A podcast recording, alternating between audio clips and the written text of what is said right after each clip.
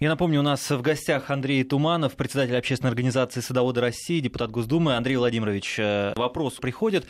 Э, добрый вечер. Можно ли сажать голубику канадскую на участке с высоким стоянием грунтовых вод? Есть ли груши и сливы на полукарликовой подвое? А, можно голубику сажать, uh-huh. но стояние высокое грунтовых вод для нее не лучшее. Э, почва, потому что и голубика, и, допустим, американская клюква, э, садовая клюква, не болотная клюква, это все-таки э, культурные растения, то есть они немножко уже отдалились, скажем так, от того самого болота, где росли их дикие предки. Поэтому почитайте э, книжечки про эти замечательные растения, э, литературу вы найдете, очень благодарные растения, очень интересные, самое главное, такие вот увлекательные. И их э, интересно, интересно и приятно выращивать, тем более клюква и голубика, те самые ягоды, которые, ну, всегда, вот сколько бы их не выросло, сколько бы их не выросло, все мало, мало, не пропадет, да? побольше, угу. да, да, тем более голубика, она, э, если клюква, она все-таки стелется, э, стелящееся растение, то голубика, она вырастает, ну, вот чуть не по грудь, такие прекрасные кустики, правда, тут опять же, на какой сорт попадешь, потому что многие американские, канадские сорта, они, ну, не всегда подходят подходят для нашей зоны. А хотя а, Канада, казалось бы, очень похожа по климатическим э, условиям. Ну да, ну, скорее канадские, угу. чем американские сорта э, для нас подойдут. А вообще, посмотрите, наверняка уже и наши селекционеры этим занимаются. Наверняка. Я вот просто сейчас не, не, не, вспом, не вспомню те самые сорта, которые выведены у нас, но они есть. Если действительно это так, то лучше, конечно, отдать предпочтение им. Либо сортам, адаптированным к нашим условиям. Так угу. что сажаем. По поводу полукарликовых подвоев, да. ну, конечно, вообще груша такое растение очень интересное, которое много на чем может расти. А, на семенном подвое, то есть груша на груше, это получается у нас высокорослая а, груша. А, высокорослая груша... А что значит груша на груше? То есть на одно дерево другое или как? Ну, в том смысле, ведь... Да. Я, не, я не понимаю, это, это, это нормально, это даже хорошо, что вы не понимаете. Чем вы меньше понимаете, тем я более Больше, таким, да, да ага. кажусь сам себе. так, так вот, ну, любое плодовое растение, ну, за исключением корнесобственных, там, допустим, некоторых э, вишен и слив, оно состоит из двух частей. То есть это подвой, на чем это растет, то есть чьи корни. Обычно, допустим, для яблони это берутся семена Антоновки. То есть очень морозостойкий, зимостойкий подвой, корни хорошие вырастают, и на них прививается любой другой сорт. Любой другой сорт. То есть корни Антоновки сеянца и любой ну, другой не сорт. все так просто, э, оказывается. Растет. Да, очень да. просто. Груша, как правило, на груши растет. Угу. То есть вот э, я периодически, я знаю, в Москве все дикие груши, где растут в дворах, иногда тайно ночью пробираюсь, набираю целые пакетики, и бабушки надо мной, которые возле подъезда, иногда смеются. Зачем? Это такая груша противная, она так кислая. Тем а более... это, подождите, это от этой груши, говорят, пьянеет голуби, да? Э, не знаю, не знаю. Ну, наверное, может, может быть, и пьянеют. Я не пробовал. Я не пробовал. То есть их не для еды собираете, да? да я, вот естественно, не для, угу. для еды. Она я еще. Зачем ты гнилые собираешь? Угу. Ну, я говорю, бабушке, это я на семена собираю. Э, и рассказываю, что я э, высеваю под землю. Ну, сначала они у меня лежат, там, забродят даже немножко, потом угу. там, начинают сгнивать. Я выбираю семена, потом под зиму сею. У меня вырастают подвойчики. Вот на подвойчике я прививаю собираю груши и потом раздаю добрым людям. Ничего не продаю, кстати, только раздаю добрым людям. Так что если э, добрый человек попадется на пути где-то мне, сейчас груши у меня мало, много э, очень алычи. Алычу я э, прививаю, выращиваю на э, либо семенных подвоях сливы, э, либо на поросли сливы. Ну, то, то есть там разные есть варианты. Так вот, Груша может расти не только на груши. Груша – это высокорослый подвой, а, но есть, например, еще подвой, например, красноплодная рябина. То есть, если вы на рябину красноплодную привьете грушу, это получится такой полукарликовый подвой. Я, кстати, так очень много делал. У меня э, лесопосадки, вернее, вдоль железной дороги, Горьковская железная дорога идет, и там много рябины. И меня весной такой зуд охватывает, э, знаете, вот, вот у меня Азарт. аж руки чешутся, угу. мне, мне хочется прививать, а когда подвоев мало, мало, ну сколько там, тысячу привил, и, и, и не успокоился, да, и хочется пойти в лес и там что-нибудь попрививать. И вот я там нахожу рябины красноплодные, прививаю, и там уже выросла у меня уже целая такая аллея груш.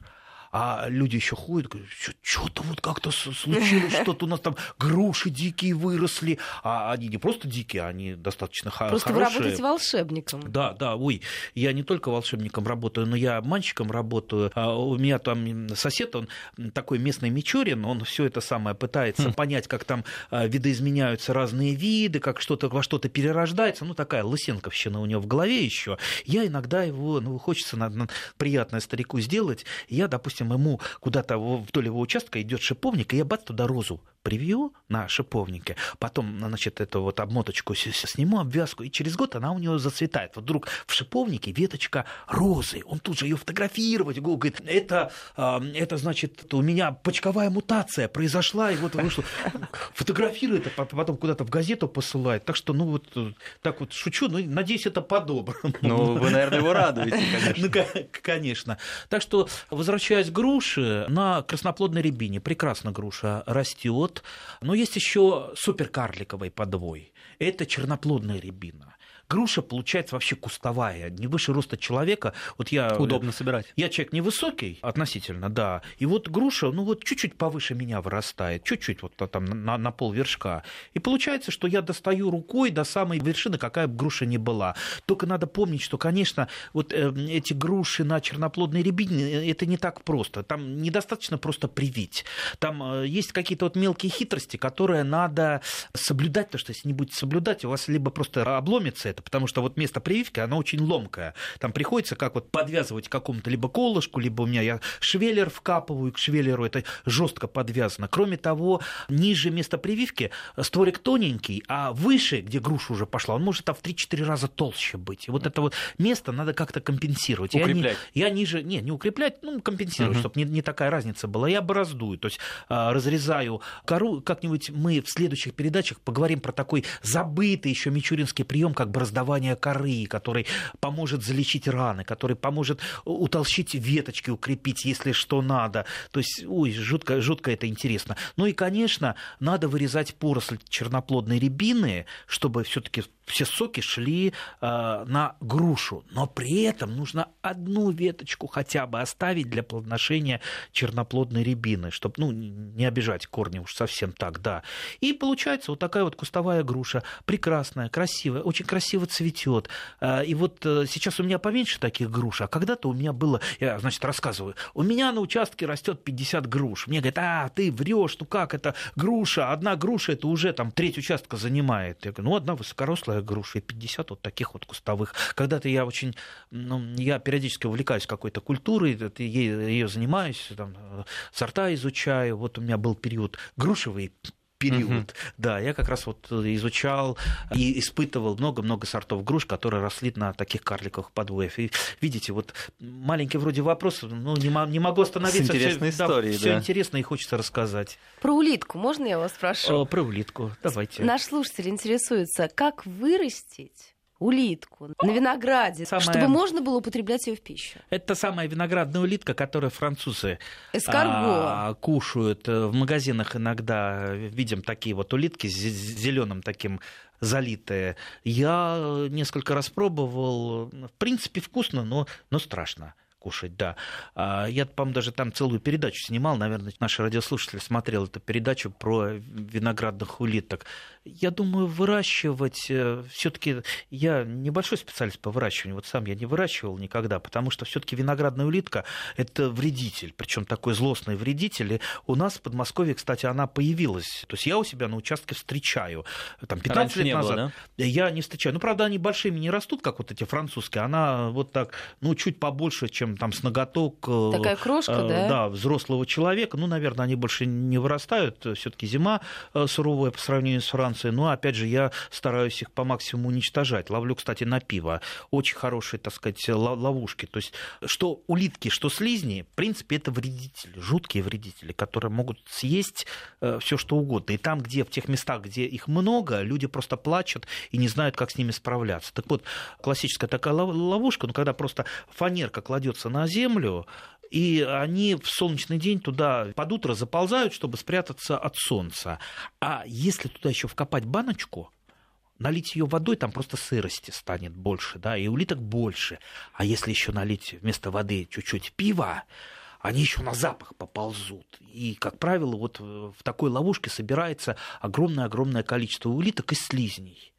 Но, кстати, если вы человек хозяйственный, хозяйственный, вы это не будете просто как-то давить, уничтожать, потому что если бы вы знали, как куры любят улиток и слизней. Когда-то у меня жили куры, и было очень влажное лето, много этой заразы было, ползало. И я вот просто вот кур, называется, как кормил ими, и куры бросали зерно, да и, и бежали, и клевали, клевали, клевали это мясо, мясо. А, ну вот, ну а сейчас я ну, просто когда собираю, отношу, там через два участка у нас живет дедушка, у него две курочки. Я это курочкам даю, а мне этот дедушка иногда яичко дает с собой. Прервемся опять на новости. У нас, я напомню, в гостях Андрей Туманов, председатель общественной организации «Садоводы России».